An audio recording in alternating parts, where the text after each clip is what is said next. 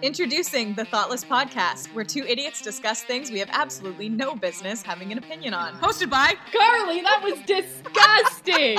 Sydney. I would rather. got a Snapchat from Carly the other day at like 1 a.m. I open it, and she is playing her Shrek piano, singing Taylor Swift. You're an idiot. I'm an idiot. Sydney, I, I, I kid you not, he was wearing acid wash jeans. We're just head empty. That's a red flag. Absolutely no thoughts, but lots of opinions. Unscripted, unsupervised dummies coming to you not live, but completely unrehearsed every Thoughtless Thursday. Hopefully. Find us where you find your podcast.